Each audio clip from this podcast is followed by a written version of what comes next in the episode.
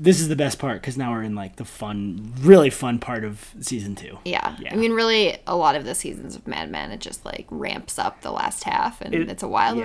ride. Isn't that what we say almost every episode? Like now we're in a really good. It just tells you how we say good the the same show shit is. Yeah. every time. We're like, this episode's good, but then all the episodes are good. we appreciate everyone that listens to us. Basically, make the same podcast every week. Yeah. well, I don't know. I'm like a person that likes to rewatch movies over and over and over, so maybe it's soothing to others. Yeah, who knows? All I know is every single episode we watch again, we're like, oh, it's so good. It's the same. We're in the yeah. mix. It's good shit.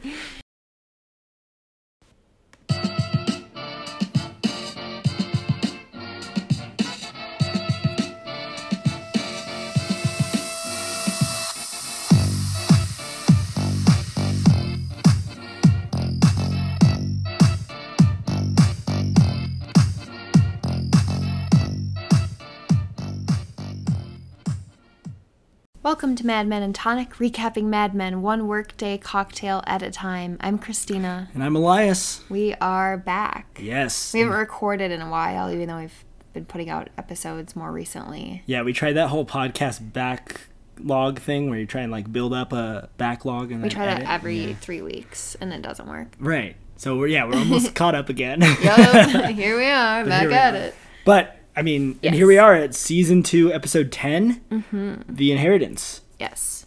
And for this episode, we've selected cocktail.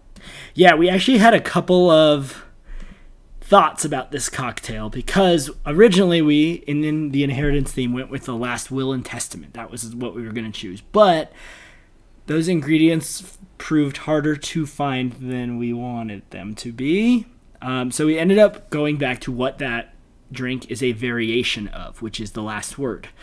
The last word is a prohibition era cocktail. So this is some good stuff. Yes. And it is, uh, you know, it, it was out of favor for a long time, but got a renewed popularity in like the early 2000s in Seattle, becoming like a cult hit again. Interesting. Um, it's a pretty simple drink. It is four four ingredients, one part of each. One part gin, one part fresh squeezed lime juice, one part green chartreuse, and one part maraschino liqueur. Green chartreuse, and this is one of the reasons I love doing this pod, is that it like validates me making irrational alcohol purchases. Green chartreuse is extremely expensive. Yeah, it was like sixty dollars for this bottle. Um, Yeah, and I've been looking to find a reason to buy some chartreuse because Yes. I wondered what it was like, and I I don't really know why it was expensive until you read the back of the bottle and it says it's only made by Carthusian monks of a certain monastery near Grenoble, France.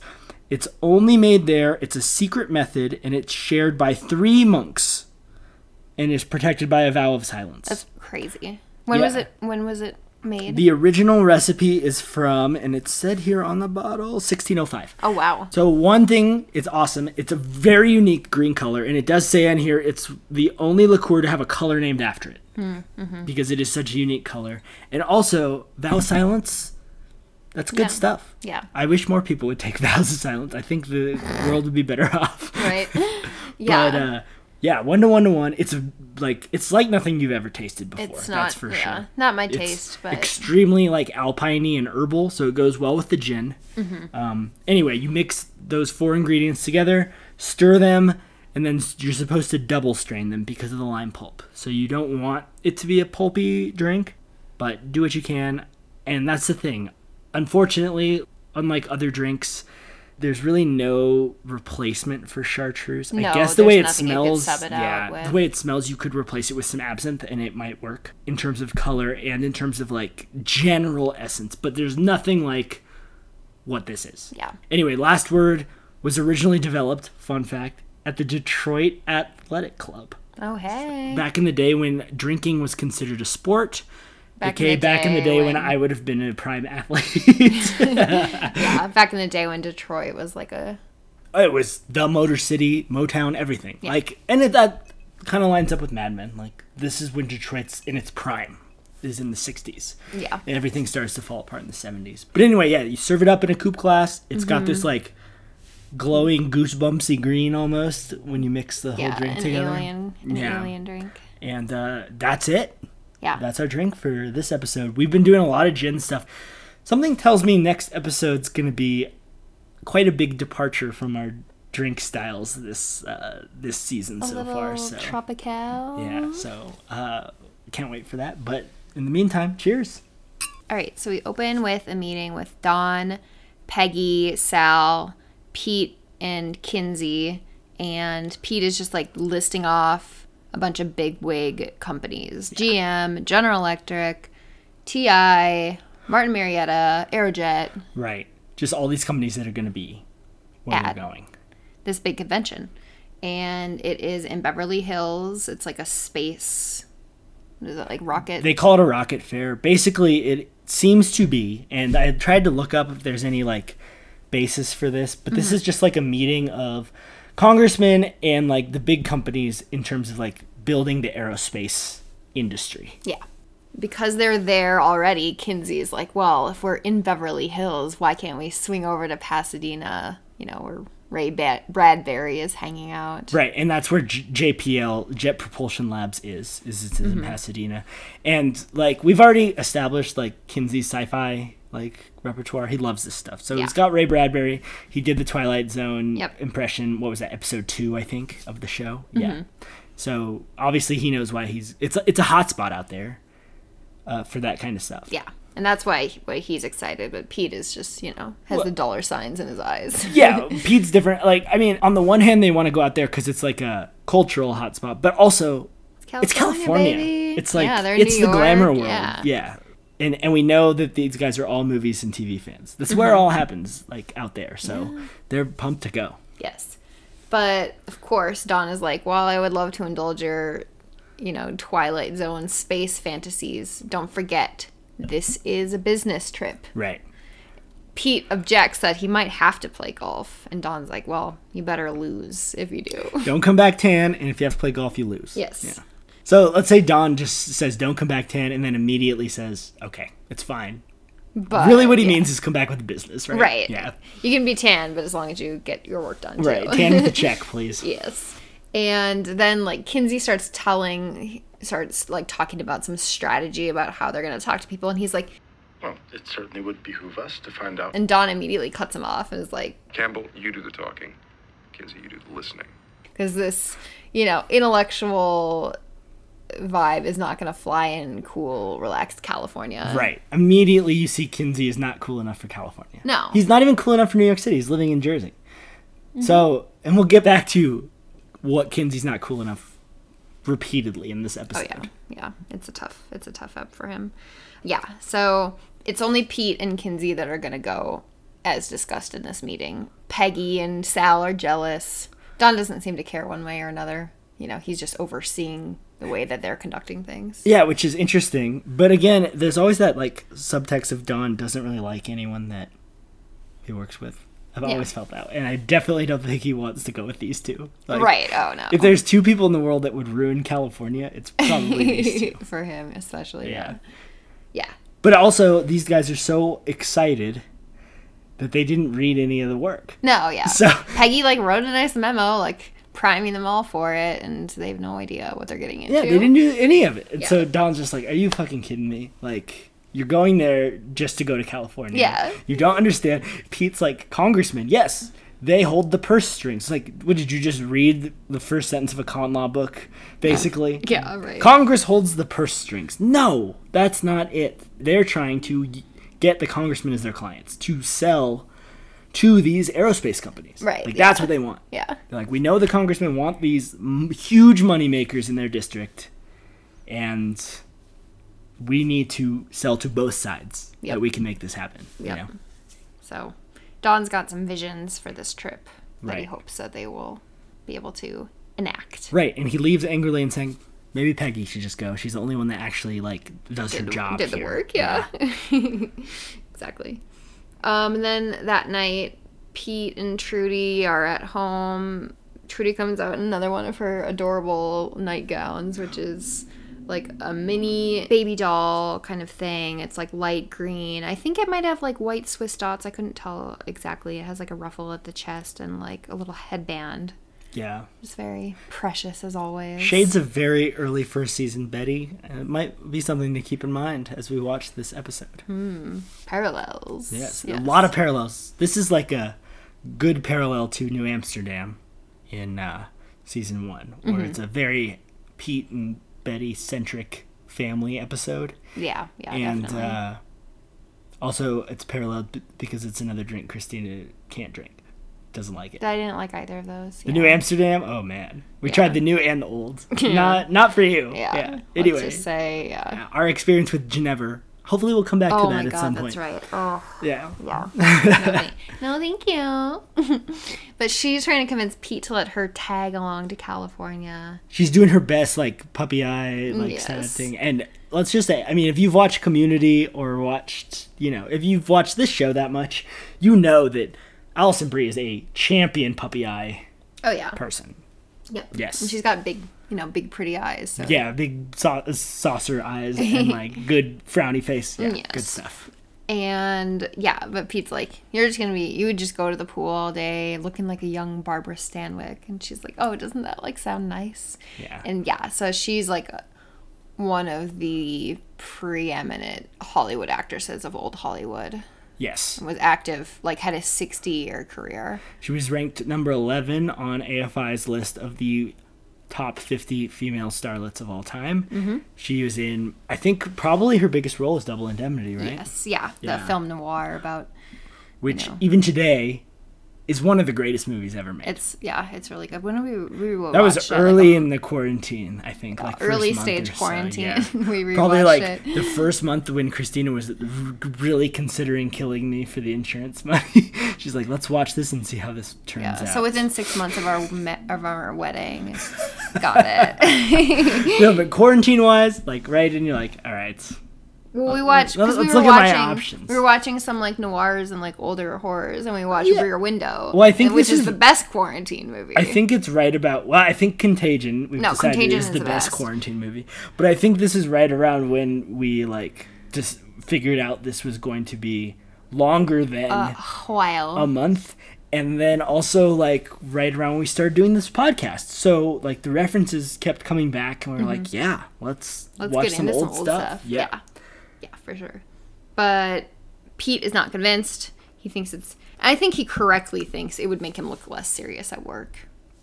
right. I think that he'd get a lot of shit for that. Not Right. that they he should, but I do think that that's correct. I think so too, but I also think that like as Trudy's like want to do, this is always just a ploy to a different A different conversation. It- the only issue that we really have with with Trudy and Pete right now, which is a baby. Yeah.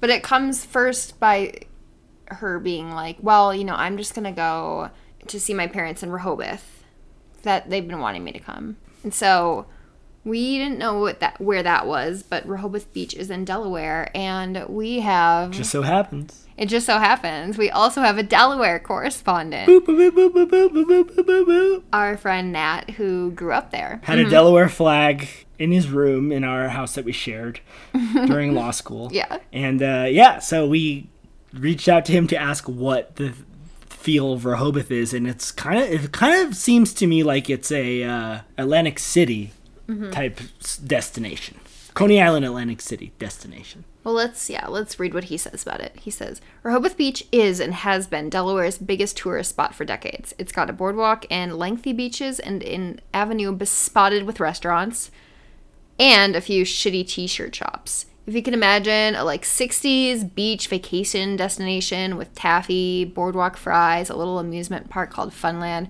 Rehoboth Beach is like equal parts that and pl- plus very upscale neighborhoods for the Beltway elite. He says that Michael Scanlon has a house there and that when he, our friend Nat, was a trash collector, he picked up Tony Kornheiser's garbage from his house there. It almost seems like Nat's working for their tourists. Or the mob. Yeah, it's, It's like a Sopranos kinda like- the way yeah, he yeah, wrote that yeah. was like you could just see this on a pamphlet. But he says he gets millions of visitors every summer. It just gets packed. Lots of hotels and beach houses there. He thinks that in the last 25 to 30 years, it's become more upscale. So we're talking pre that period. Before then, it was a, just a nice East Coast beach town. And yeah, it has like this really cool saltwater taffy place that's been around like since the 60s called Dolly's with this like cool sign over the boardwalk. But mm-hmm. unfortunately, it is being moved. So the sign is coming down. Right, and it looks like those very East Coast style boardwalks, which I don't know. Yeah, Jersey just depend- Shore. You know, yeah, like just depend. Yeah, Atlantic, exactly. Atlantic City style. Those big old boardwalks. Something that the West Coast doesn't really have, other than they have the Santa Monica Pier, but it's really not the same thing at all. It's interesting though, Not what I would have thought for Trudy's parents. but they're forward thinking, new money people. They're new so money, yeah. maybe they're like, this is a good spot. It's only gonna get like better. This is an investment. yeah, us, as know? compared to when we talked about, or we talk later in the episode, Betty's family talks about going to Cape May. right. The parallels here are crazy. Yes. Right, we'll get there. So that is Rehoboth Beach, and thank you Nat and his girlfriend Sarah, who also vacationed there as a kid, and they met in Colorado. So it's just a nice. What a world! We have all these friends that just can provide this color that Yeah. we could never even think to do. Indeed. But her parents, she's like, I'm gonna go see my parents. I mean, they've been wanting to see me. They've been wanting to see us. They're concerned. Why are they concerned? We haven't had a kid yet. So that's really what this conversation is actually about. And now, and we know this from earlier this season that they've been trying and have been seeing fertility doctors and things like that. Right, and this is it's just such a good parallel between like Don and Betty and Pete and Trudy. Like one side's like maybe they'd be okay, like Don and Betty. Maybe they'd be okay if they didn't have kids so fast and like just dive right into the family situation. Versus these two that are struggling on the other hand. But maybe I don't know. You know, there's some like parallels there of no one's happy either way. Mm-hmm. Maybe we dived into this too fast type stuff, you know? Yeah. Well, that's how Pete feels about it, at least. I mean, yeah, Pete, again, just the looks on his face is like, he's a victimization champion. That's for sure. Yeah, truly. But yeah, I mean his and it's it's interesting to like watch this episode when they talk about adoption. Like the feelings about it were very different. Right. Well, the that's, 60s. Yeah, that's crazy. Number one, that like Trudy's so into this. Like, I think she just really, you know, she really She's just desperate wants to have for a child. kid. Yeah. Yeah, and it you it makes you wonder about Trudy whether it's her parents like pressure or actually her Well, she probably Desire, just you feels know, kind of untethered. You know, like all her girlfriends have gotten married or having babies, and you know, she's a housewife in a small apartment. Like, there's not a lot to do. Yeah, I also think it's like kind of a like this is the first thing I've ever like not succeeded at, you know, and that's Mm-hmm. Yeah, kind of it weighing on her too. her, yeah. That story she told about the poor immigrant woman with the stroller. Yeah.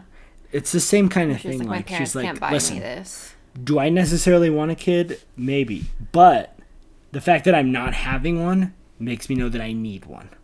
Like Yeah. that kind of feeling. And Pete's like, well, this is better for us. We're trying to like survive as a New York City couple Mm-hmm. and like live above our means. I think their means personally, but it, they, I mean, they have the money. Yeah. We'll get to the money. It's an interesting little bedtime scene. Mad Men does a ton of stuff in the bedroom, like a ton of non-sexual stuff in the bedroom too. Like they build a lot of things in the bedroom. Yeah. Well, it's moments of quiet and one-on-one time between spouses. So. and actual authenticity. Yeah, maybe. But yeah, you know, he it's about again the adoption stuff. He is just like saying his feelings that it's like it's not natural and he's just kind of opposed to it. Yeah. Well, I think we'll get into more of this when Pete talks with the rest of his family Right. because things get crazy. Like, yeah. Yeah, so then Don is at his hotel. He was like sleeping and he gets a call from Betty. Is he asleep or is he passed out? Did you fall asleep or did you pass out? we did make that joke last episode too. Doesn't matter. Yeah. It works in almost every Mad Men Yes. episode. Um, and she informs him that her brother called to tell her that her father had had a stroke three days ago. Right. And we briefly met her father and his second wife in the first season. Or maybe in the early second season. Did we? Yeah, they came over and that was the cold leg conversation. Uh, He was over for breakfast or something. okay. We'll look into this. He definitely but yeah. No, we definitely met Gene once before, but now like here we have this call. Okay, he's struggling. Yeah. And Betty's pissed, especially because it wasn't even his, I don't know if it's like just his girlfriend, his partner, Gloria, that called. It was the brother that called and it was late. What's important is that Betty calls Don and it's like, okay, we need to go to my dad's and we need to make this look legit. Yeah. Again, you know, like it's put like on the sorry, family. Yep. Got to put on the family. It's- uh, the It's a classic premise for a sitcom usually. Like, you know, we gotta pretend that we're a couple this weekend so the family doesn't figure it out. Right. I, Friends did it probably 15 times Yeah. in their 10 year run. It's a good lifetime movie, like premise. It is, but in this, it's not funny. In this no, show, it's not it funny. It's dark. but this is a moment like Don jumps at. He's like, "I'm coming over Oh, now." he's like, great. Not great. he's like, I will definitely come get you. yeah. I mean, Don's reaction here is actually pretty perfect. Like he does a good job. He's actually concerned, which Yeah. we always have a problem with Don, like whether he actually cares about stuff. Mm-hmm. And so, he, yeah, he's like really concerned. And Well, I think he feels like it's a way too where there's like something concrete he can do to show Betty that he cares. This is, you know, something that you're having a hard time with, and I can concretely do something to help. Yeah, and she said she'd been dreaming about a suitcase. Mysterious. good stuff. We'll come back to that kind of idea later, right? Right. Could be a slight at Don. I don't know. I'm Yeah, packing up and Like, I'm getting the hell out of here. leaving this Yeah. house forever. Right. But anyway, like they agree, like Don needs to go. He'll be there tomorrow. Mm-hmm. All right, then they arrive, Betty and Don, at her dad's house. His girlfriend, Gloria, greets them. She's wearing like a really big skirted blue and white floral dress. Right. Let's talk about their house. What do you think of it? Like we're still trying to gear up how rich Betty's family is, right? I mean, it looks nice and it looks kind of old fashioned and stuffy. They have a foyer. That's what we see. We see them come in. It's like one of those rooms that the only purpose of the room is to have like a table and a flower. Yeah. And they have like there. a sitting room almost that they walk into after that, it looks like. So, Right, but also these aren't TV people, so we we learn that quick in this episode. Like, Yeah, they don't have a they don't have a TV. Yeah, but it's not for lack of funds, it's for lack of interest, right. I would venture. I I would agree, but Yeah. it's interesting. Yeah, and they walk in and Betty is dressed to the nines. Yes, she's wearing like a white or cream colored, like it's like a long pleated skirt and a short sleeve top combo with a royal blue and gold scarf and gold metal buttons on the scarf and like a gold chain belt. Yeah, Betty dresses up for Dad. It's formal. this relationship you know. we've already uh, like. She's always trying to impress her parents. Still, it seems. well, she's the button of their eye too. We know that at the least button of, of their eye. the- The, yeah. apple of their eye. button of their eye, a little button. Is that a phrase? I don't know. A button. I like it. A Button, little button. of her eye. When we have a kid, I'm was- gonna call my little button. Well, that's different. Saying button, calling someone button, button of my eye. It's like Coraline. That's creepy. I'm like it's I'm like doll halfway I'm like halfway between a like endearing phrase and a not endearing and a mean button one. of their yeah. eye. Yeah, it's like when I said they were shining diamonds. Yeah. like we all knew what we what I meant. There was but- like two things you said in the last episode, like phrases you made up, but I can't remember what they were, but they were oh, funny. sorry, my phrases are better. Well, All right, we'll see if people start saying it in pop culture. please. If there's one thing we can get, use my my phrases. Yes. So yeah, they walk in and Don's like, "Hi, good to see you. Um, also, we can leave and get a hotel room. like, we can Yeah. stay down the road at the William Penn. It's not a big deal. Right. The William Penn is like first of all, William Penn is like the guy. That's why it's called Pennsylvania. He is one of the like founding figures. He signed the Declaration of Independence. He's a huge deal. He was a Quaker and like Pennsylvania is named after him. That whole area is like That's a big deal. yeah, no, he is a big deal. He's a really big deal. And uh, the William Penn Inn looks like a place Christina would like die to stay in. It looks so cute. Oh my god. It's very yeah. cottagey. Yeah. It's so it was like originally in 1714 it was like there was a public house on the site where people could like, you know, when they were traveling kind of stop and meet up with people. Then it became a tavern in 1827 and then it was like reopened in 1920 as a resort. So it had this long history and yeah, it's just been this like cute kind of bed bed and breakfast like type estate now. yeah, we just get a little more information on Betty, who's not a New Yorker, not, not like a rich New Yorker family, which Uh, yeah, is super Pete's interesting. family, you know, where Which, they're like yeah, live and die in New exactly. This fits into like the fact that Betty went to Bryn Mawr, all that type of stuff. Like Betty is actually from Pennsylvania. But it's interesting that like she's probably not considered like Pete rich. She's like Philadelphia rich, which is different. Yeah. Her Um, family didn't help, you know, develop Manhattan. Yeah, and far be it from people from Denver and Minnesota to actually like Cast aspersions. give a I'm not. No. well also like give a like a good assessment of the New York Philadelphia like relationship. That's not something we could do. No. Yeah. Not so- even our New York correspondent, Andy, could do that because, again, he is not from New York. So, Yeah, as no. you guys learned. yeah, He can give some insights, but he can't get that deep into it. Right, but I know them from sports rivalries. It gets ugly, but I just don't know enough. So Mm-hmm. anyway, that's like another parallel to keep in mind here. Like old money from different spots could be equally old money. We don't really know what Gene. Did. But it does. looks like they're they're doing fine. They're doing all right. Yeah, they're doing well. They're right down the street from the William Penn. yeah. That's what we and they now. like have a country club membership and all that. So Yeah. all fine there. Um, yeah, and she's like beaming when she sees her dad. It's the happiest we've seen Betty, other than when she thinks she gets to go to that restaurant. Uh, like, and was, not it a and- yeah, No, it was Lutèce. Lutèce, Yeah, and not a Titania. business capacity. Yeah. Like when Don's like, yeah. Yeah. This is the only two times we've seen Betty like really beaming. Oh, also happy. when Jimmy talks to her Yeah. on the phone. Jimmy very a couple times. There's a couple times never involving Don directly. That's Correct. the crazy thing. Correct. Yeah. yeah, and her dad is like, they, he and Don greet each other, and he's like, "Get that look off your face." So we can tell already that there's a little tension between Don and Betty's father, which you know it can be a tough dynamic in any circumstance, the in-law dynamic. But oh, yeah. let's say that uh, Don's kind of a sketchy guy for all his looks and all of his money. He doesn't fit exactly, quite exactly what they hoped for for their daughter. Which is bizarre.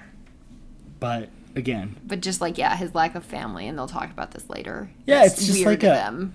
we want we want the pedigree. It's Right, like yeah. they wanted Betty to marry like a champion dog the kennel club. Yeah. That's what they want. They want that whole family list back Yeah, to the they want someone that yeah. played tennis at the club on the And that- weekend. you and know what I'm that- saying? Yeah, and that really makes you think that like this parallel between Betty and Pete is like goes back that far. Like this is an American commentary, Mm-hmm. Yeah. I think, in a way. Yeah.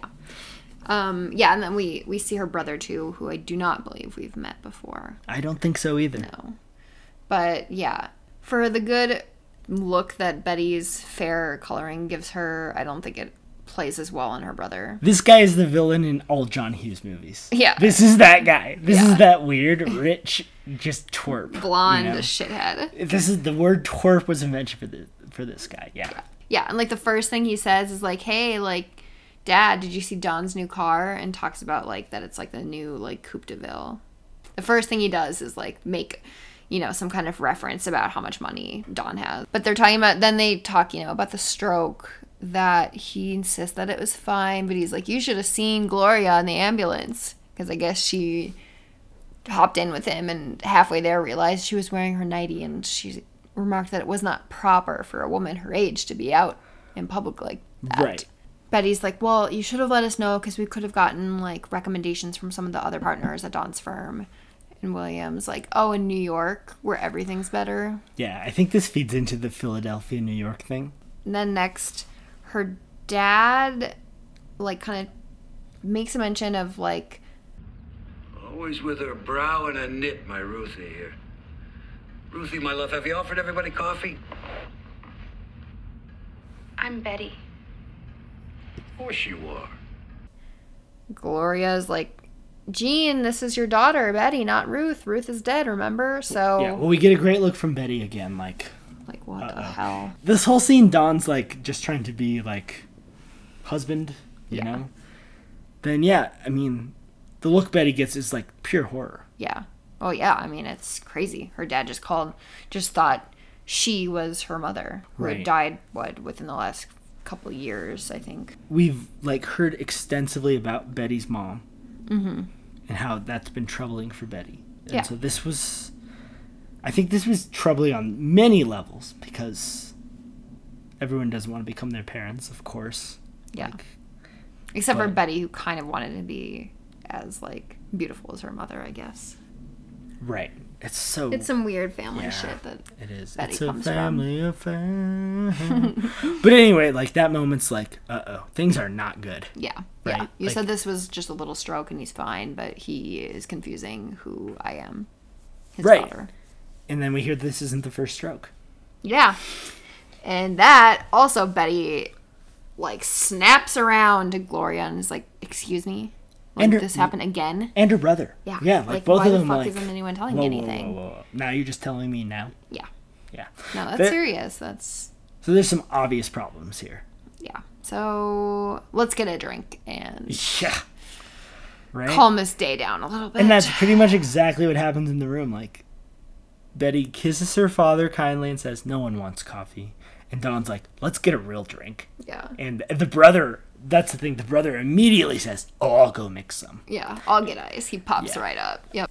All right, back at the office, Paul's girlfriend Sheila is being walked in by Allison, secretary, and she's yeah, she's wearing this cute like brown and black and white checkered skirt suit and white hat.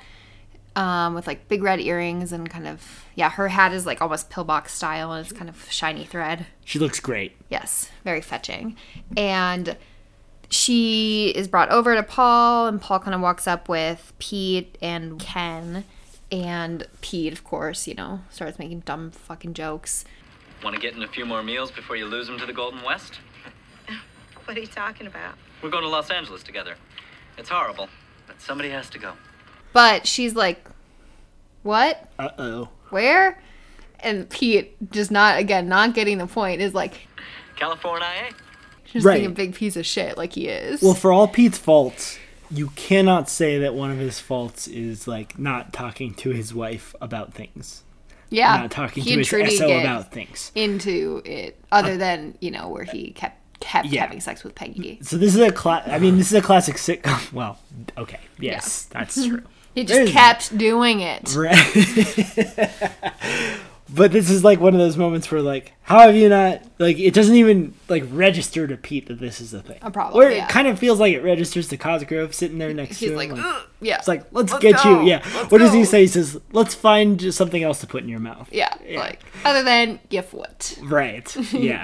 but it's it's a good scene just because like first of all it starts off so like Kinsey-ish, where Kinsey wants to make a display. Oh yeah, he of gives you know gives her a big smooch, and you know everyone's got to see.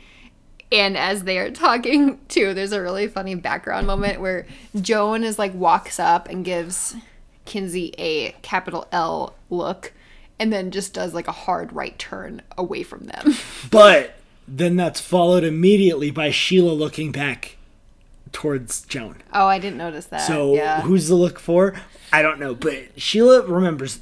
Let's just say yeah, Sheila, Sheila remembers Joan Joan. being a big bitch to her at the party. Yeah, this is like a It's a tense Oh, it's a beautiful scenario.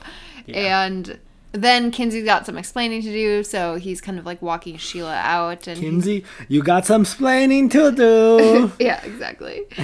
and he's like, "Well, why can't we wait to go?" Well, she's like, "What what is this trip?" He's like, "Well, I've got to go to California for work." And she's like, "Well, we're supposed to be going down south for the protests. Like they're doing civil rights activism down right. there." They're not technically protests. They are voter registration, like drives. Yeah, yeah. Okay. Um, and this is like what the SNCC did. Uh, it was a student group for years and years and years, like starting in like 1960, and mm-hmm. they would go down and register voters. Huh? God, we've come such a long way. oh wait.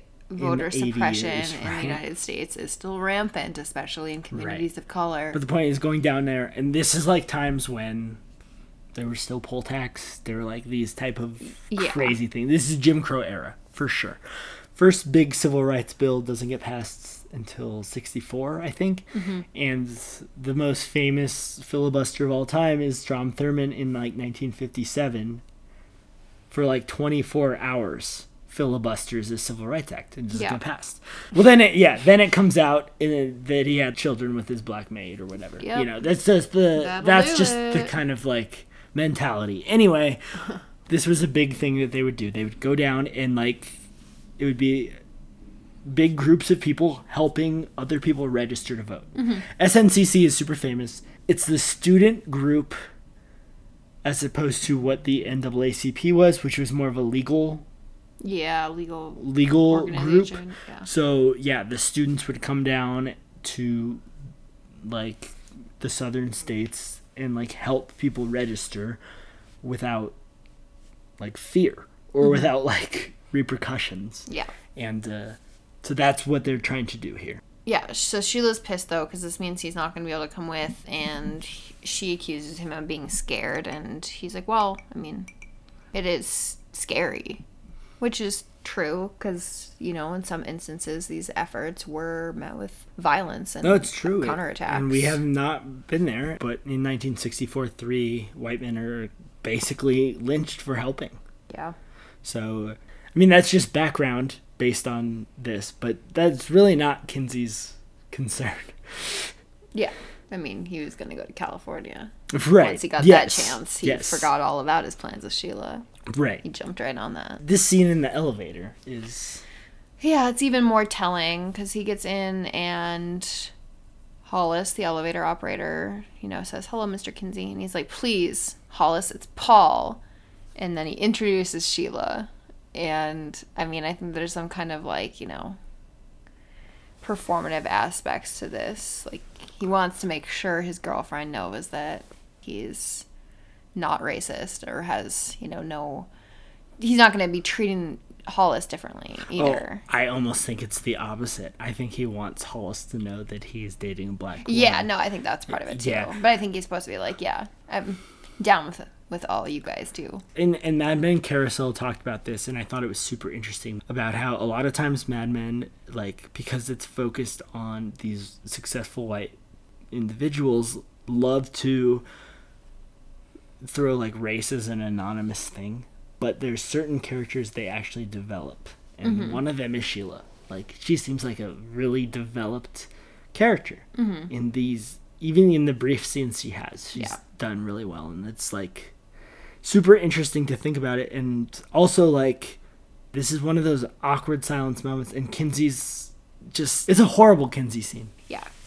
They're talking about she's like, Were you ever even really planning to go? He's like, Yeah, of course. And then he's like looking over at Hollis to make sure that like Hollis isn't like reacting badly to the fact that he wasn't that he's not going anymore. right never mind hollis's first look over when kinsey introduces her as his sheila as his girlfriend and And it's like he has a little bit of a smirk like, huh. all all right. right Got it. Then the next scene is with Pete and his brother, and they're basically like going over the estate stuff and looking at what they should have gotten if their dad had not squandered their family fortune. yeah pete's like wait a minute what about this donation can we take that back it's like it sounds No, presidential of you that's Pete. the whole thing. Yeah. You can't take back a donation. Even his brother's like, no, like no. I kind of respect them more because they are just kind of like laughing about. yeah, this, no. least, I mean, you know? they're like, well, what can we do? There's literally nothing we can do now. yeah, it's like it fucked us both. Yep. So here we are. Sucks, Luckily, we we can still use our position to like make enough money to like live as Right. rich people still, but but it's crazy the way that Pete talks about the mom Mm-hmm. versus how Bud. How long can she afford to live? By golly, Pete. Maybe we can get rid of her tonight. Remember rope? Rope is a uh, 1948 Alfred Hitchcock film. Mm-hmm. So it's, of course, defined as a psychological crime thriller. and it is basically about people just plotting. Murder. A murder most foul. It was the first one that Hitchcock did in color. Huh? Wow. That's it. That's all I got. Yeah. Um, but then yeah, so then they're just kind of talking about things being like the end of the line and about having kids and that whole thing, that whole next step and what each of them are where each of them are at with that. And Bud says, you know, Judy and I, he and his wife have like a plan. And Pete admits to Bud that he and Trudy have been trying, but obviously, you know, haven't gotten pregnant yet. And Pete's like, hmm, yeah, adoption. And Bud says, people do that, Right. which is meant to be comforting. so we know Bud's older, Yeah. right? I mean, I assume. Yeah, I think so too. There's just this like sense of superiority even to Pete, I think. I don't we don't know what Bud does, do we? No, not that I can think of. And so I feel like it cannot be worse than what Pete was doing based on what we heard from Pete's dad in the New Amsterdam Yeah, episode where where, he basically called Pete Pete. a, a pimp. Yeah. Yeah. Bud's probably like yeah. a lawyer or an accountant or something. Yeah, something a little more a little more. savory. Yeah. Is that the right word? For Savory? lawyers, probably not. No, it's no yeah. Yeah. Anyway, uh, so it's interesting, and but in this scene, like, I think feel like Bud has like good. It doesn't feel like Bud's like looking down on him. No, I I guess think he with does these type of things. Feel legitimately bad and This is like trying a to make him brother, feel better about it. a brother to brother talk, Yeah. Yeah. I think so too. and they cheers. And I I think Bud has a great line here. To the end of the line. All right, at Betty's dad's house, Don, Betty's dad, and Betty's brother's wife, Judy, are like playing cards, you know, making just like awkward chit chat. They wished that Betty and Don had made it out to Cape May that summer, but it was maybe for the best because when Betty's not there, you know, someone else might win ca- win at a card game. Yeah, apparently Betty's a card shark, which we've started to get Betty's like strategic brilliance in the last couple eps. so- Yeah. Except there was one game that she wasn't they, they said she wasn't good at in an earlier episode. Like where you have to place bids or like you have to like bet. Bridge. Yeah. Yeah. So But otherwise, she's a strategic mastermind. It seems like cards are like her thing. yeah. Then Betty we find out Betty is just like she's like in the study or something and she's like gazing on like an old fashioned oil painting of her mother. Yeah, we have to assume it's her mother and like just very stiff and formal and yeah and drinking whatever this weird red drink. It. We think it's Bloody Marys, right? I'm pretty sure it's Bloody Marys. Mm-hmm. Yeah. they're just drinking. we couldn't figure anything else Yeah, that would make sense so yeah and then her brother like climbs in through the window because he'd been hiding in the treehouse because he just like hates this whole like this whole vibe at the house right. I, yeah, there's a lot of like issues between the kids and Gloria for sure. Mm-hmm. yeah well i think betty's more annoyed with gloria and brother's more annoyed with the dad and yeah it's just it's just bad It's like your standard, yeah, your standard like sitcom or drama show from the '60s. Like, you know, everyone's trying to live up to the other person and like, you know, dealing with holding things above you. Like, that's the whole yeah gist, you know. yeah, and Betty's mad that like there's not stuff of her mom's like at the house anymore and how like annoying Gloria is and that their dad used to find them for small talk. Right, and Gloria, they they brought her up earlier. That was the bedtime talk about Gloria. Like, oh, can't believe he's moving on so fast. Da da Yeah, da. yeah, Used to like charge them money. for small talk. That's crazy. Yeah. And now here he is, just goofing around. Yeah, with the woman that loves some small talk. Yeah. And it seems like this is a woman that's been after him since before. I think Betty makes that comment like she's been after him before my mom died. Yeah, like she was at the funeral, She was like, with ready. her cleavage out. Yeah. Yeah, exactly. Yeah. Oof.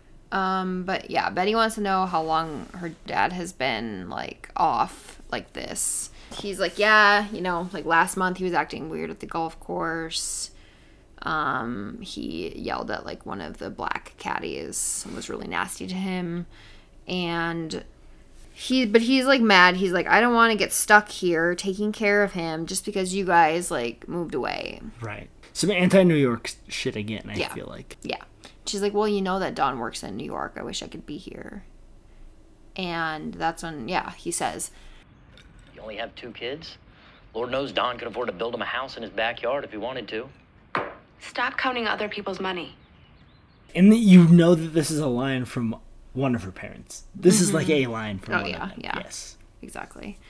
And then, yeah, she's like asking about all this other stuff of like their moms, like this jardinier, jardiniere, which I had not even heard of. I hadn't heard of that either. Yeah. but it's like a ceramic like flower pot and william has to admit that his wife like grabbed it This is just like such a good brother sister line or scene where it's like, okay, let's cut the formalities out now. yeah And let's just talk. Like, brother climbs in through the fucking window. yeah no they're having a real convo Yeah. back here So this is no joke. Mm-hmm. And she's hammered, which he says. He's like, "You're drunk," but this is like some real grievances that we don't know that they've ever aired before. I think, No, and so yeah. like now they're getting to this point where their mother's died. Okay, we can let that go. But now the father is like losing his mind. Yeah. And now we really have to actually think about the future what to do with family and our whole like quote unquote family, aka the estate, like aka all these things going on. yeah meanwhile don is like doing now they're doing a puzzle with betty's dad and judy, Judy, yeah. yeah and betty's dad is like kind of ragging on him again he's like i don't know what Don is doing or why he does anything i know more about the guy who fixes my car than i know about Don. Right. Well, also they're midway through this puzzle, and he's like congratulating her for finding a corner. That's like step one of a puzzle.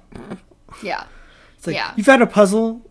You found a puzzle corner halfway through. you gotta start with the edges and the You corners gotta start yeah. with corners. I don't know what Gene's up to. I don't know, but I don't trust like it. you're setting don up for Yeah. failure If you're not finding a corner immediately, I don't know what kind of puzzle you're you're doing. yeah but yeah he's mad at don he says that Nobody has what you have. You act like it's nothing. My daughter's a princess, you know that? And as like Betty comes in, he's still kind of like yelling and he's like, Don doesn't have any people. You can't trust someone like that. Yeah, I heard these ones before. You did? Yeah, from, From your my dad. father? Yeah. You have more people than My daughter's a princess. well now that yes. That's you, have, you have more it. people than me, I would it. say. That's it. But I mean, honestly, the scenes from his her dad are so like brutally honest in weird ways that Mm-hmm. like that's what's so frightening about this whole situation. Is like now we're seeing her dad at like there's no like veneer of politeness to Yeah. cover it. Well you wonder Yeah, how he was before though. right. You know. He's losing his mind a little bit, obviously, because he already called Betty Ruth. But now he's like ready to act out, and I think this is a pretty common like characteristic of Alzheimer's slash Parkinson's, like the angry act out. of, yeah, well like, yeah. people, you know, sense that they're losing control and it's like a fear response. Right, and this is a stroke, so I shouldn't say that. But I've always posited that he had some one of those two like brain Some kind deteriorating of yeah, dementia stuff going Yeah. on. But I mean, he cuts Don to the core. I mean, this is exactly what Don's like hoping to hide forever. Yeah. He yeah. doesn't have people. Yep. He's just a fraud completely. It's great. In the worst way, it's great. Yeah. Um, but then they're called to dinner. Betty doesn't want to go because she doesn't have an appetite. Everyone else like walks into the other room, and Don's kind of like, you know, like has his hand on her back. He's like, "Honey, Birdie, you should eat," and she's like, "Stop it, Don. Nobody's watching," implying that like he's only being warm and comforting to her as part of like a, the show of them being happily married. But also implying like that he's only here for that, Mm-hmm. right? Like Betty only wanted him there so that like she could like show her father that they're still like happily married. Yeah, that there's know? not a problem. Yeah. And then Pete gets to his mom's house there with his brother, and Yeah, this seaside mansion that they live at with the ocean oceanside, like huge bay windows behind them as they're mm-hmm. signing these papers in this, like, four story dining room. yeah, Okay, cool. casual. But his mom tells Pete that he she hopes he's not gotten used to the family because he's gonna be kicked out of it if he adopts a child. basically. Right. He's gonna be written out of the will. Couldn't show up for dinner. Now you want to adopt a child, which she says pulling from the discard oh, pile. Oh, It's I believe is awful. what she says. Again, it's like the really this like anti-adoption sentiment in the Right. time. And this breaks Pete. He snaps. the show does such a good job of like it's like a will they or won't they in terms of is Pete a good guy or a bad guy? Yeah. They do it all the time. And here he's like he just snaps. Your husband spent everything you had. Spent it with strangers. All of it. His mom is then like, "Well, Bud, like, what is the deal with my finances?" And he tells her that they had to liquidate her holdings to ensure her future comfort. And she's like I doesn't even know what that means. Like, basically. I want to ask you to do something like that. But basically, they're like, "Yeah, no, we had to sell everything because literally there was no cash money left." Isn't that so fucked up that this woman is, as we know from like episode two or three, that she's like from one of the Mayflower families, like super rich, wealthy Mm-hmm. family, and that her father just blew it all. And Her she doesn't, Yeah. Yeah, her husband, excuse me. And she just doesn't even know. Yeah. She just assumed this would always be there. No, it's really dark. It's really dark. And this is like a vengeance point for Pete. Yeah. Well, I mean, because they were originally going to kind of try to hide that from her. Right. Yeah, and it's like a Pete's. It's a perfect parallel with Pete dealing with the financial side, whereas Betty's dealing with like an actual like like relationship side, and it's like the destruction of both of those at the same time. Mm-hmm. Both of them coming to terms with that, like the relationship with Betty's father is deteriorated, and the financial like wealth of the Campbells is gone. Yeah. Yeah. But back at Betty's dad's house, it's time to go to bed. So she and don go up to her childhood bedroom, which has like horse ribbons and, you know, teddy bears and shit all over it. And they get ready for bed, but Betty gives Don a blanket. He has to sleep on the floor. Even after t shirt time, she banishes him to the floor. This is a long, uncomfortable, silent undressing scene. Yeah. It's like a good minute long Yep. of these guys undressing. Yeah. Of these two beautiful, beautiful people undressing uncomfortably. But it's been a rough day for them. It has been, yeah. Yeah, because they now they can take off the, the masks, you know? Right. And like, just not talk to each other.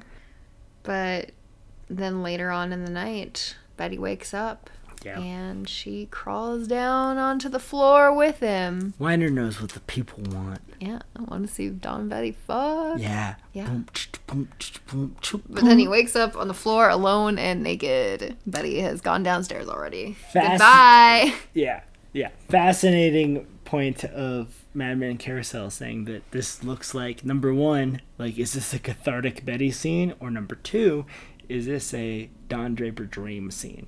Hmm. Highly recommend Mad Men Carousel just to flesh that one out. It's a fascinating thought, Interesting. but I think it was a real scene. No, And that's I- why Don I later don't- was I like, I thought we were all. back together, right? I don't doubt it at all. Yeah. It's like, how could you not? Also, like, Weiner knows what we want. And like grief and stress can make people kind of Yeah, no. Some people have a response of like getting frisky. You hear about people like, I mean, that's the whole thing with Wedding Crashers is he goes too far and says that if you think people get horny at weddings, just wait till you go to funerals. Yeah. Ma, Milo. Milo, fuck. I also think that like, I mean, how could you not get enough of that? Like, this is this relationship is like two of the hottest people of all time. Yeah, it's Let's toxic, just go. but they're both so hot. But it's so, like, when- yeah. okay, if we're gonna sleep in the same room, we're gonna fuck. Let's say we will revisit this in season seven for sure at a certain campground. yeah. But I mean, I whatever. know. It's like, I think it's cathartic. I think that it, Betty needs it Yeah. more than anything. Yeah. Which, You know. fine. Get yours, bets. Yeah. Amen. Yes. Get that big old Donkey Don dick. Yeah. We talked enough. Big Even I think we talked enough Donkey about Draper that last over here. time. Yeah. Yeah. So then Don comes down to the breakfast table to find Betty there, everyone's awake, everyone's eating breakfast. Gloria tells Betty that she keeps smoking so much she's gonna get wrinkles, and Betty just glares at her in response. Right, and then Don comes down and kisses her, and Mm-hmm. she doesn't even move. Yeah, she's like, yeah, stone faced. Yeah. Thanks. Thanks so much. But then Judy rushes in with the jardiniere, a big, like, ceramic pot again, and she's just profusely apologizing. Didn't know Betty's mom had promised it to her. She's so sorry. William, like, looks to make sure that Betty understands that they've given this apology and given it back to her. It's kind of awkward, but he's trying, Oh, to, but it trying to Betty so happy. make amends. Yeah. Yeah, yeah. She's like, I, I just wish he would never have brought it up. Yeah. But okay. I'm yeah. glad that he Okay. did. yeah. Sure. Yeah. And then, ooh, Betty's standing over by her dad. Yeah, we're gonna have to do a bonus episode of most uncomfortable Mad Men moments. oh God. I think we're gonna have to power ranking. This is an all timer. Yeah. And so, yeah, again, as we saw yesterday, her dad has gotten kind of gotten Betty confused with his his former wife, and we assume that like Betty and her mom, you know, were probably like spitting images of one another. Um, but he tells her she looks beautiful, and she's like, "Oh, thank you," because she thinks it's just like a you know dad compliment. But then he like puts his hand on her waist, and then up to her breasts and then says, "Now that you feed me, now that you fed me, let's go upstairs." Oof. And like everyone, like the silverware clatters, like she jumps back. Everyone like jumps up, and Yeah, don steps up immediately. Oof. yeah. And Gloria's like, I don't know what to say. He's so mixed up, and she's like, Gene, you're so mixed up, and he says, You're mixed up. But yeah, I mean, it's just everyone just is alarmed, obviously. Right. And so now Don's pushed into like husband position, like doing what he can, and she had that same kind of January Jones had that same kind of look on her face when he originally called her Ruthie, but this is I mean, this different. There's so, a, like so a, such yeah, an amount of fear in this expression. It's incredible. yeah. And then Don's like just left here adrift. Is how the scene ends. 'Cause they're- they settle as a family almost, and then Don's just like, kind of looking around almost, what like, the fuck? what do I do? What's gonna yeah, happen? Yeah. which just tells you where their relationship is. Mm-hmm. Then later that day, the family's housekeeper slash I'm assuming she was kind of like a babysitter nanny type to Betty and William when they were kids, the way Carla takes care of the kids for Betty. Right. is there and Betty is like glad to see her. Don leaves them to chat themselves and Betty is just like venting about everything that's happening with the family to her basically. Yeah, and she is Viola is her name in, Mm-hmm. in Mad Men. She is Laverne from Scrubs, one of the most beloved characters Mm. in sitcom history. And uh, oh man, like this is one of those really good cathartic moments for Betty that we just don't get that often. Yeah. I feel like, and, and I mean, it's something everyone can relate to. I think when someone in your family's like failing, Mm-hmm. like mentally or physically, whatever, it's just like, oh no. Yeah. But yeah, she's glad that she that Viola is finally like giving it to her straight. She's like, "Yeah, no, your dad is really sick and I'm sorry to be the one that shares that, but it's it's true." And you know, she was at the hospital for some of this, so she's like giving a different picture about what the doctor said from what Gloria said. And Betty is really like emotionally kind of, you know, breaking down in front of her more than she has with Don. And, you know, Viola's like comforting her and it's probably just like a a throwback to like if she was helping take care of her as a child. It's like this really kind of caretaking. There's so much role. interesting race stuff going on Right. in this episode. Yeah. And this one is one of those where like Viola says, "Are you going to give me your temper?" And Betty turns around and sits down on the bed like this is one of the only people like she's like going to follow rules to. You Yeah. know? But it's and then also listen just to like advice too, And then also like cry on her shoulder. It's yeah, one of the people that she like feels comfortable with. Yeah, but it's like a black woman having to take on like the emotional labor of like comforting a white woman. Yeah, I mean, uh, It's so much. Damn you, madman. But yeah, she says that. You were supposed to take care of your husband and your beautiful children now. They are yours. You'll see. The minute you leave, you'll remember him exactly the way he used to be. It's all good outside that door. That's great. That's one of the best like sequences the show's done so far. Mm-hmm. I think. Yeah. Oh wow. So they get home. Donna's like, You want these suitcases upstairs? Betty's like, No, I've got stuff to wash. She's like, I'll go pick up the kids. She's like, No, do that later. He's like, Okay, well, I'm going to shower. And she's like, Don, no, no. Get the fuck out of here. Yeah. He's like, Really? You want me to leave?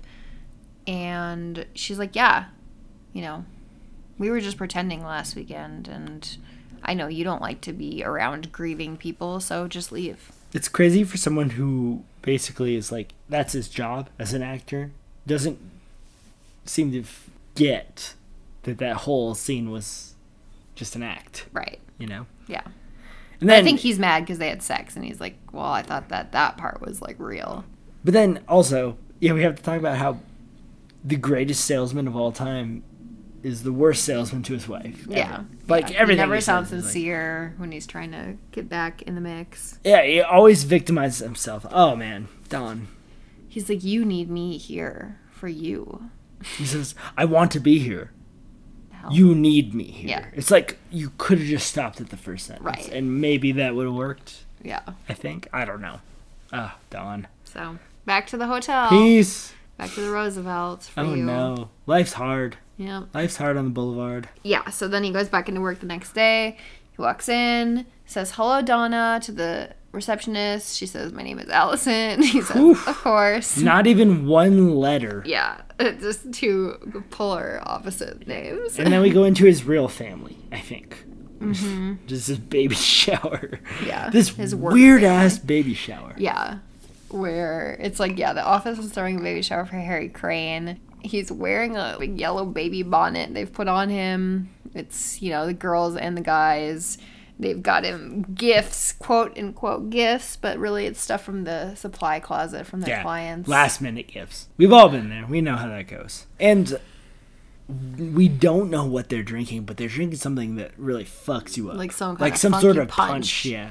Yeah, that's the trouble with punches is you never know how much, what kind Which- of alcohol are in yeah. them, and they're usually made to taste not strong. Which but they're, they're working strong. from the storeroom. Some Nyquil in there, creme maybe some jungle juice. Yeah. Who knows? Definitely some extra creme de menthe in there for sure, no doubt. Ugh, God, still too soon. um, yeah. So everyone's there. Hildy, Joan, Peggy. Peggy's wearing this cute black and white gingham skirt suit with like a short sleeve and a round collar. Hildy is wearing a light pink dress with like some white trim and a big wide collar. Joan is wearing a royal blue sheath dress with white trim and buttons. And again, Harry is wearing a big yellow baby bonnet. Yeah, we can't even describe this to Yes. you. We'll post a picture. I think. Yeah. we have to. Uh, yeah, Peggy's dressed very similarly to Sheila. Yes. That same gingham black I made that white. same. Yeah. Yeah. Had that same connection. Yeah, interesting. Mm-hmm. But this party's fucked up. Yeah. like they're just getting hammered. Yeah, here. definitely during the day. And then, like, one of the other gifts that they got him is Playboy magazines, a whole stack of them, because they are convinced that he's, like, no longer going to be having sex after the baby comes. Yeah, he's no longer the the most important person in his wife's life. I think Yeah. is what that is. Well, good. Yeah. Take him down a peg. then Bert Cooper bursts in and really enthusiastically says, I just wanted to say happy birthday. and then closes the door. Ten out of ten. Everyone turns and looks, and then they kind of start giggling. This is what you want from your exec, right? So funny. It's like the sentiment's there, right? yeah, like But- thanks, but Can't be really bothered to know what's actually going Yeah. on. Yeah. Ah, so good. And then one of the gifts that Harry opens, he's like, "Oh man, this is from Tiffany's." And you can tell it's a signature blue box. But they're like, "Who is this from?" And it was from Jane. And they say, And Roger. I'm sure. All right, Madman brainstorm time. What was it? Sterling silver rattle. You think so? It's Gotta be. Gotta That's be. like the quintessential It's Tiffany not, baby Not gift. like a baby spoon or. It could be, but it's definitely like like Tiffany's has like sterling silver baby stuff. Well, this was the worst brainstorm of all time. You knew it immediately what it could have been. Interesting. And just they 'cause do of the size of the sterling box. silver silver rattle. Yeah, the size of the box, like it couldn't. They'd also do like piggy banks, but it was too small for that. Is there anything more disgustingly rich than No, giving your child a sterling silver? I knew it was like, gonna piss you off, that's why I said it it. doesn't piss me off. It's just like what a waste of silver. We'll post a picture. These things are insane. It looks like a little barbell. That one, but then like look at that one. Isn't that cute? Hmm. I don't know that cute's the word I'd use. These are crazy. What a what a bizarre market. Like baby toys made of silver. It looks like handcuffs though. That's what's weird. Well, it's like a teethering ring. No, I know. Yeah, and it's a soft metal. I get it. It's bizarre. Don't. What a world. I just don't understand I'm- that world. I will I'm make sure it doesn't end up on our baby registry when we have kids. Yeah. Um, but then yeah, they've got a cake. It says congratulations. It's a crane Great joke. with a stork drawing 10, image 10 on it. out of 10. Yeah. Yeah. It's a crane. But then Joan sees Joan notices that Don has come into this party and she's like, "Oh, I wasn't expecting you back already. Like, how are things? How are things?" And Don says, About how those things are. Joan, if you don't mind, can I borrow you for a moment? Of course. But yeah, then he and Joan leave to talk about, you know, what what he's got to handle. And Joan is just, you know, Joan's just a pro. Like she sees Don is there. She, you know, asks like subtly if things are fine. He says, you know, we've got to talk and she pops out goes and does like a lineup of his meetings, you know, she's just like on top of shit. Well, she's still his secretary right Yeah. now, temporarily, even though Donna slash Allison will eventually be his secretary, I think. Yes. But right now, Joan is handling the most difficult person in the office. Yeah. Um, he wants to reschedule or cancel all the meetings he has coming up as he's about to explain why Roger walks in and says, How was your family emergency? no, thanks, Roger. It was memorable. Yeah. You piece of shit. Yeah, and Don is still mad at Roger. Is Roger coming in just to smoke the cigs? Is he coming in to because he saw Joan come in? Is he coming in to like try and make amends with Don? It doesn't matter. It's a rough scene. Yeah. Yeah, I think he's trying to start making amends with Don because he knows that Don was pissed about what Roger did, what leaving Mona for Jane, and he's still pissed. Right. But the scene comes off like he's more interested in like making amends with Joan. Yeah. And this is some good work from Christina Hendricks. Yeah, she's just like eye rolling without doing it. Doesn't say a word in like a mm-hmm. minute and a half. Yeah. But Don tells Roger that he's going to go to the rocket fair. And Roger's like, yeah, good call. You know, sunshine and bikinis. Gotta love California. This is such New York shit calling Jet Propulsion Lab like this huge bit the rocket fair. This is like this is insane to call this like this is the biggest money they can make. And they call it the rocket fair. But Roger's like, well, but didn't we send people already? And Don's like, well, not yet. He's like, well, Pete has to go because I helped him with all these phone calls. now we get a sense of what this meeting is like really about. Right. Mhm. Like they're not just sending out these two jabronis. Like they've been walked through every second of it. Yeah, yeah, right. And the, and the minute Don could kick Kinsey off, everyone's happy about that. For yes. sure. So yeah, he tells Joan that you know she'll need to send a memo to Paul Kinsey, letting him know of the change, which is that Don is now going instead of him to California. And Joan doesn't say I'll send a memo. She says I'll take care of it, and she's going to. This is one of the most satisfying moments of the show so far, I would say. Yeah.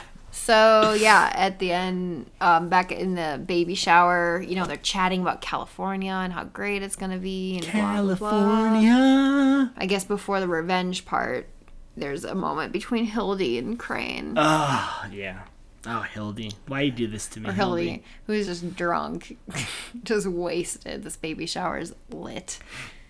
Yeah, and it just brings back memories of like, ah, did you, she said all the right things? I guess in the beginning, like this isn't a big deal. Uh, clearly, for her, it's a big. deal. Yeah, no, she's still jonesing on him for sure. And yeah, she's like, Mm, I just want to say that I'm so happy for you. And that you're going to be the best father. And that I'm really happy for you. Thank you.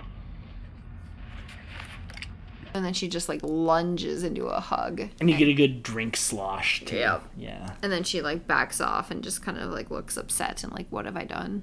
Walks away. Yep. Yeah. And that is Oof. their moment. Which we don't know what's in this drink mix, but No. it's not a good thing. yeah, this this wild punch. Then Joan gets her moment where she comes over and she waits until, you know, there's a moment where Paul is there with Pete, with Peggy, with Sal, with Ken, and she's like, Mr. Kinsey, Mr. Draper wanted to inform you that he will be going to California for the convention. He's like, oh, great. Like, now it's going to be like a wild ride with Don. We're going to have a slamming time. And Joan knows Kinsey just well enough to know this exact thing would happen. Yeah. Like he would think that, and then she could just devastate him. Insane. Oh, it's so good. No, actually, it's just he and Mr. Campbell that will be going. And Kinsey just, you know, he has this moment of realization. He's like, what? Give me your ticket now. Yeah. Or is it at your house? But I really need it. She's like, I'm sure it's disappointing, but I just, you've got to give me your ticket. And he's like pissed. He's like, well, like, we can't do that. Like, why can't everyone go? And everyone else is like laughing. And he glares at Joan because he also realizes towards the end, he's like, and she picked this like particular way to embarrass me. But again, yeah, she and Kinsey have been like at each other, you know, for a while now with like things with Sheila and Oh, right. you I know mean- with Jo or with Jane. They talked about the Jane thing, and yeah, Yeah, we get three like atomic bomb Jones scenes in this episode, and she barely says a word. mm-hmm. First one, she just looks at Sheila. Second one, she sits in the office while Roger's trying to help her. And now this one, she's actually talking, but not that much. yeah, just enough to devastate Kinsey for the rest of the day. Yeah, like, and he knows. He knows exactly what she's doing. Yeah, he's and like- he looks at her like, like, yeah, You've shine some just knives. had to do this right here. Yeah, Yep. And then she asks for cake. That's the best part. Is there any cake left? Oh, like super sweet, super just made her day. like so nice and happy. Everyone Oh, loves Joan. oh, it's so good. Yeah. Um, but then Kinsey's reaction is to go to his office, call Sheila, and say that I've decided that I'm going to, instead of going to California, I'm giving that up to go with you on this voter registration trip. Jesus Christ. Just such a What shit, a- shithead. This is like the white male like savior thing. Yeah. You know. Yeah, for sure. Oh, Like, all my other options failed, yeah. but I'm coming.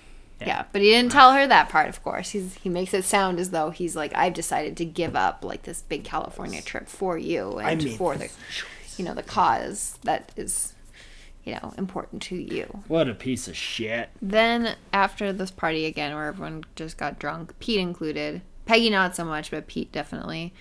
They have just like a bizarre conversation. I don't know what it's about really. yeah, I think Pete has just still been kind of, you know, he's still been trying to like keep closeness with Peggy throughout this season and like Right. confiding in her about stuff. Yeah, there's obviously something still there that the show doesn't want to develop. I think. I wish they would. Yeah, you're a shipper. I know. Yeah, the Pete Peggy ship, baby. Ugh. Baby. I would like that ship just sink into the ocean. Yeah, well. He's like, I'm going away, you know. She's like, yeah, of course. It's like on, a, jet- plane. on a jet plane. I'm leaving on a jet plane. Don't know when I'll be. But yeah, and then he mentions that, you know, it's the first time he's been on a plane since his father died. And it's like, she, she's just like not sure how to handle like any of this. Statistics say that you won't Die. die too. well. Great, great. It's not exactly answer. what, yeah, what I wanted to hear, but This isn't the first conversation where like Pete's like, "Remember that night?" yeah, But no, he's trying to like saying allude that. to it. And Peggy's like, I we're not don't talking want to about do that. this. Yeah. yeah. Then he's kind of getting into like the whole family and adoption stuff, like, but like obliquely, and Peggy doesn't know what's going on. It's crazy. Yeah. I hate my mother. What do you think of that? Come on, you must have an opinion. I don't know the circumstances. I don't know what I should expect from her. I don't know her. Like, Bud and I turned out so great. Who's to say it wouldn't be better? So it's not yours. That could be good. I don't know what you're talking about. But I think your flight will be fine.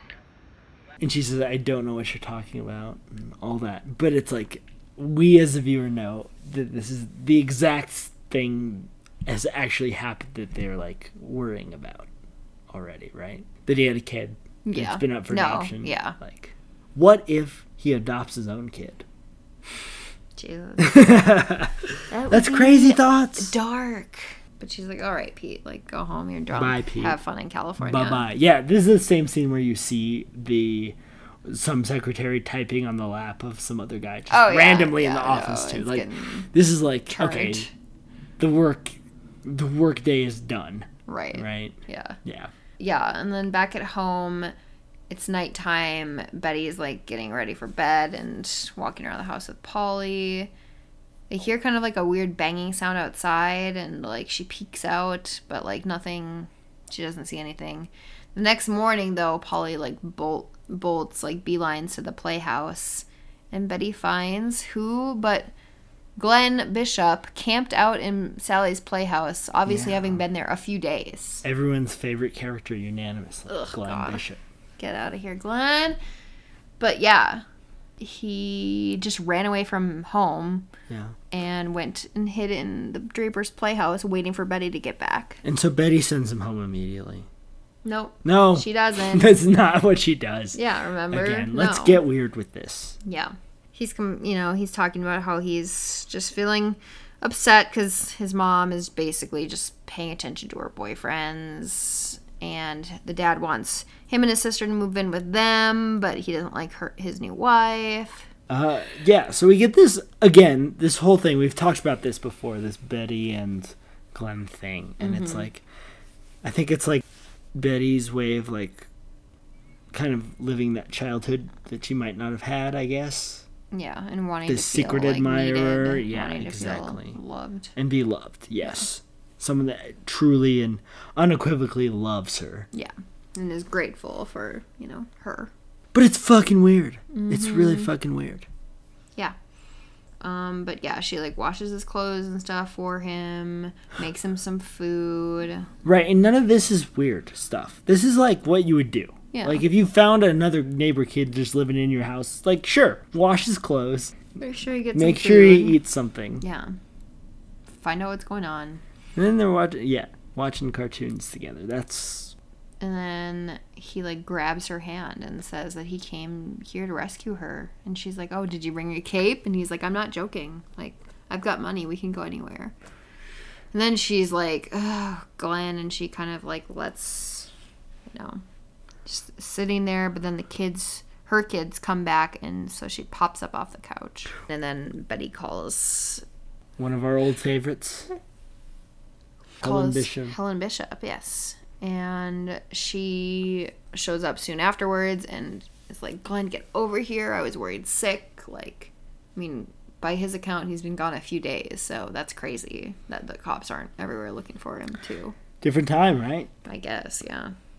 And and like she's a single mother, so it's like if I call the cops, God knows what kind of shit yeah, I'm gonna that's get true into. too. You know. Yeah, but as as he's being brought away by his mom, he he's like feeling betrayed by Betty. That It's the she- ultimate, Yeah, yeah. that she, you know, not only wasn't gonna like let him save her, but that she called his mom and is sending him back. It's so weird, and but she understands too. She's like, I know you hate me. I'm sorry. She says that. Yeah. And it's like, okay, Mad Men Carousel says like, there's no weird sexual thing going on here. It's obviously something that Betty like missed about her childhood, and we've got those moments with her mother. Yeah. So it's like this weird thing where like she wanted to instead of spending so much time like making sure herself was perfect, like feel like loved by someone else. Yeah. in childhood, I think. Right. So there's that type of thing going on. And then there's also this issue she has with Helen, which Yeah. this is like a whole like I can hold this above you type Right. thing, you know. The whole Betty and Glenn thing is so weird. It's just it doesn't feel fun to watch. No, yeah, it's super weird. But she's gonna talk to Helen, not before just really briefly we see Kinsey on the bus. Yeah, and he's just smoking his pipe explaining mansplaining, white splaining, whatever you want to call Yeah. it to these people on this bus and you're the like Marxist oh market concepts and how consumer quote has no color. And you're like, oh my god, shoot me in the Yeah, face. you are insufferable, Paul Right. Kinsey. Oh, just imagine. This guy. Like these are the people you have to hail as like Yeah. helpers Yeah. in the civil rights I mean, you know. number one didn't want to be there. Number two we're being there just for image. And number three, then they get on the bus and are doing this. Yeah. And you're like, oh Yep. And then yeah, but then Helen comes over like after she gets Glenn set up at home, she comes back over and she's like, Betty, we need to talk. Like, you gotta stop hanging out with my son. it's really weird, Betty. it's really weird. But then Betty kind of like goes after her and is like, well, he was just feeling alone because you're never there and you are supposed to take care of him. You're his mother. And that does get Helen a bit. And she's like, ugh, you know, I have been distant or not attentive lately and it's just been hard. It's a shocking surprise, actually. Mhm. In like the quaint, weird family style that Mad Men likes to do every once in a while. Like this is not the reaction you thought. Yeah. Where it's like these two would all of a sudden start relating to each other. Right. Because then she tells Helen, yeah, that Don isn't living there anymore. Yeah, number one, Helen like immediately understands. Like you're right. I have not been a good mother. Yeah. And then number two, oh no. Then Betty's ready to spill the beans to her. Yeah, and she It's hasn't like- told anyone else. Like, literally anyone else. Right, and we haven't seen Helen Bishop in Since season one. 12 episodes. Yeah, right. It's crazy, yeah. Yeah. And then they just like have this moment together of like commiseration. Yeah, because Betty knows, like, you know, she's like the only person she knows in real, like, social life that has gone through this, has, or like, you know, has been divorced, even though she says she doesn't know if it's over with Don, but Right. Yeah. All that shit work that she did against Helen. Yeah, And like no, all this weird like- stuff she's done with Glenn. Right. And then all of a sudden it's like these two are so similar. Yeah. And Helen says, you know, it wasn't different, that different when her husband wasn't there. But he says, sometimes I feel like I'll float away if Don isn't holding me down. And then Helen drops maybe the best line of the show so far, I would say. The hardest part is realizing you are in charge. But we end on an airplane. Clear skies. Where we're landing, it's 82 degrees with a light Santa Ana wind. Yeah, and we get this scene of like it's now okay to start smoking, and you see like six Everyone light type up. of dons just start smoking. Yeah. And then Pete's just got his sleeping mask on, and we get going out. We're going to California. Yeah, and they drop some funky music. Yeah. Song called Telstar, named after the AT&T communication satellite by the music group The Tornados. Right. Never forget, we're in the satellite era. Here we are. What a jam. What a jam. And we're going to California. Yes. Yeah, baby. Now the show really gets its motor revving. All right, so that was season 2, episode 10. Wow. A lot to I- unpack mm, there. Yeah. Seriously. These episodes keep getting longer. I know, right? At least it's a one parter this time. Can't I'm make sure the same all- promises. I'm sure you're all glad about that. yeah. But But when we have friends, there's just even more to talk about. it's just so much fun Yeah. to have. Who's getting promoted this episode? Um, so I have Don at the end of the episode and Joan just overall Oh wow. Go on. for his California usurping Kinsey's role and that his response to like Betty just kind of, you know, continuing to kind of drag it along is just being like, fuck it.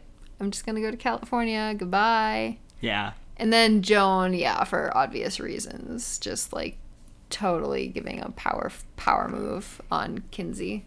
Joan, I mean, Joan has the best scenes in this episode. She's uh, li- like three scenes, and all of them are power moves from her. Yeah.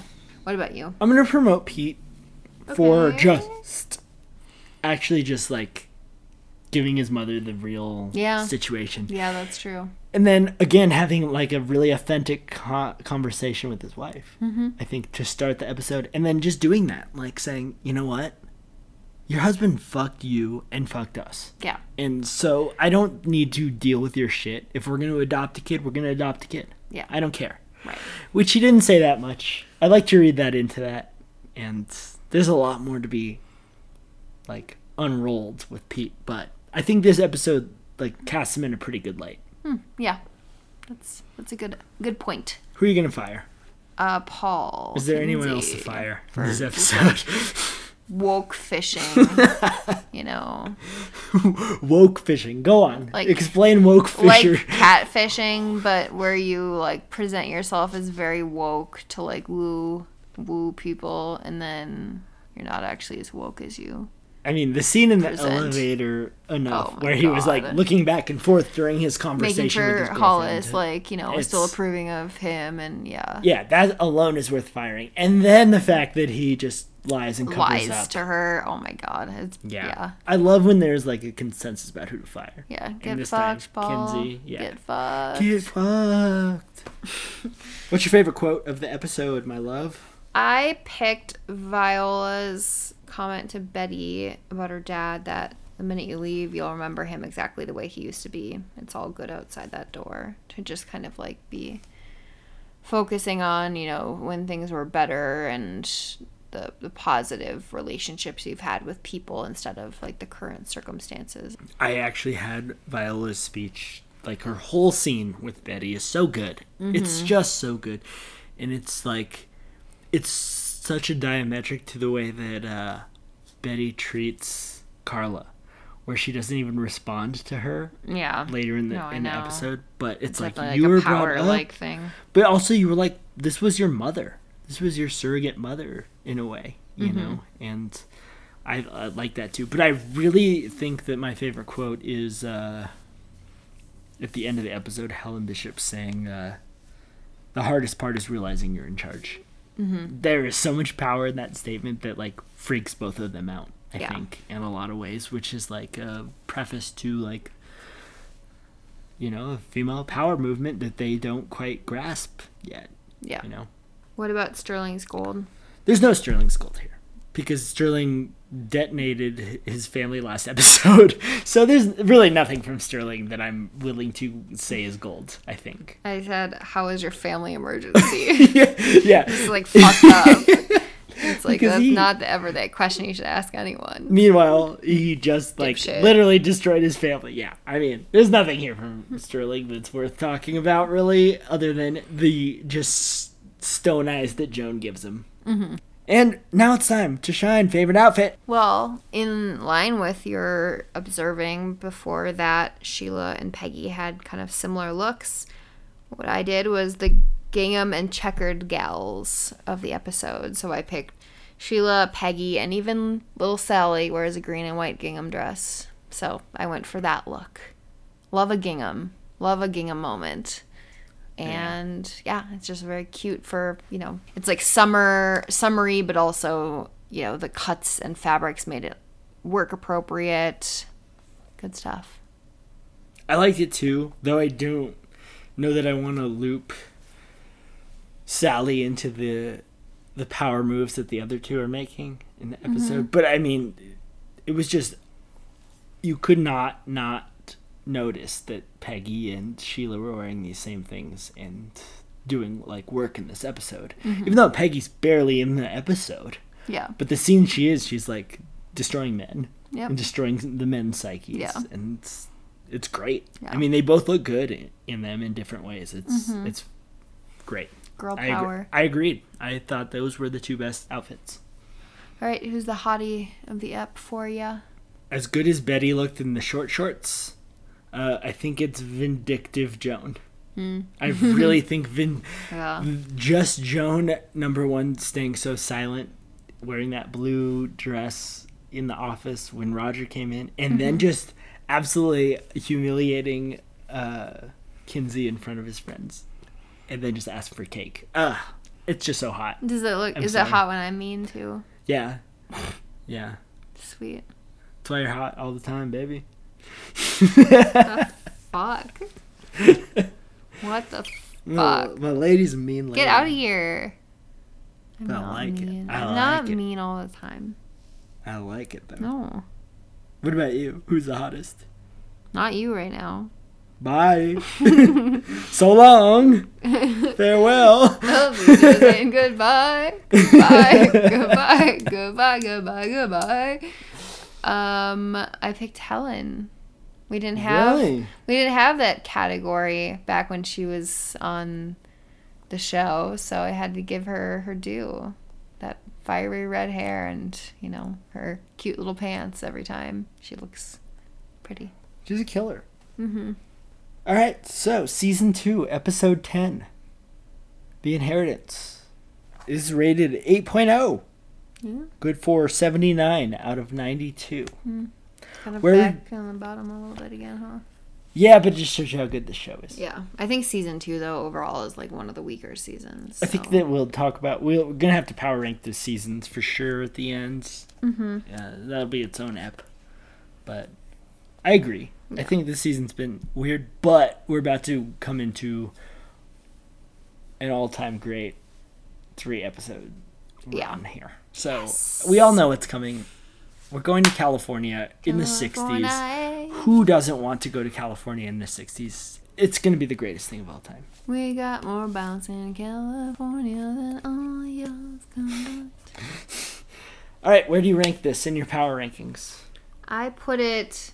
I'll just read nine, seven, five, ten. This one, eight, six, four, three, one, two.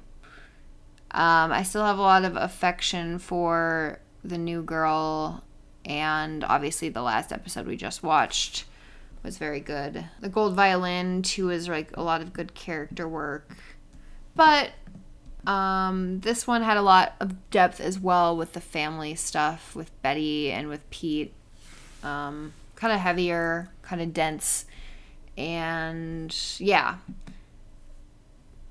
towards the towards the middle. But you know, it's because it, has so much in it. It's a little on the higher end of the center. What about you? Uh, I'm gonna put this at number two. Two. Yeah. All right. I think that we get these weird linkage episodes in Mad Men, and it's so easy to like throw them away just because like, yeah, okay, we're getting to, and especially that we've all watched the show before. That's the thing. It's like so we're getting to the California trip, Right. which is gonna be insane. Yeah. But at the same time, there's so much building here, and I love when these episodes are like non-Don centric. Mhm. And forgive Yeah. me to say that. Like you could divorce me for saying that. I feel like like when Don's not the main part of the show. know. We still got When him in a t-shirt and big old Don dick, floor, yeah. so that's fine. when the big old Don dick's not front and center. Yeah, it's Uh, yeah. But I love these Pete and Betty like parallel episodes, and I feel Mhm. like this is some of January's best work so far. Yeah. And then Pete's just living his life, just blind at the end of the episode, just blind flying. I, it's crazy. The, the there are parallels here, and we'll keep going into those. But I liked this episode a lot. Yeah. It's not Oh, six yeah. months leave. It's not like the absolute banger that is like let's go to a speakeasy and illegally gamble with punch someone out. with the yeah. heavyweight champion of the world, but uh, it's still a fun app, and it it's a perfect link to what this season builds to. Yeah, yeah, definitely. And there we are, Alrighty, we're Whew. getting close to the end here. season two. Oh my goodness. Yes, now, but yeah, like you said, it's just like straight bangers till the end of the season now. Right now we go into maybe the hottest streak in TV history from the end of this season until season until the moon landing. I would say Wow, almost. That's like Yeah. half the show. Right. That's how good this show gets. I think we're past the preface, and now we're into like the greatness of Mad Men. Yeah, yeah, it definitely I think six months leave was the start, and now it's never gonna end. like a rocket. It is launched, baby. Midnight Society. Uh, are you afraid of the dark? Things are gonna get weird. Dun, dun, dun, dun, dun. Thank you. Like forgot us. Goosebumps. Dun, dun, dun, That banger, yeah. Thank you guys for dealing with this shit show I would. of a show. I would stop listening if I were you. Um, don't say that. but like I us, recommend us, and we will see you next week when we have a Bizarro episode. Yeah. One of the first Twilight Zone episodes of the show, I would Yeah. say. Oh, I can't With wait. our dear, dear friend. Yes, a dear friend. for sure. All right. Ciao. Thank you. Love you guys. Bye.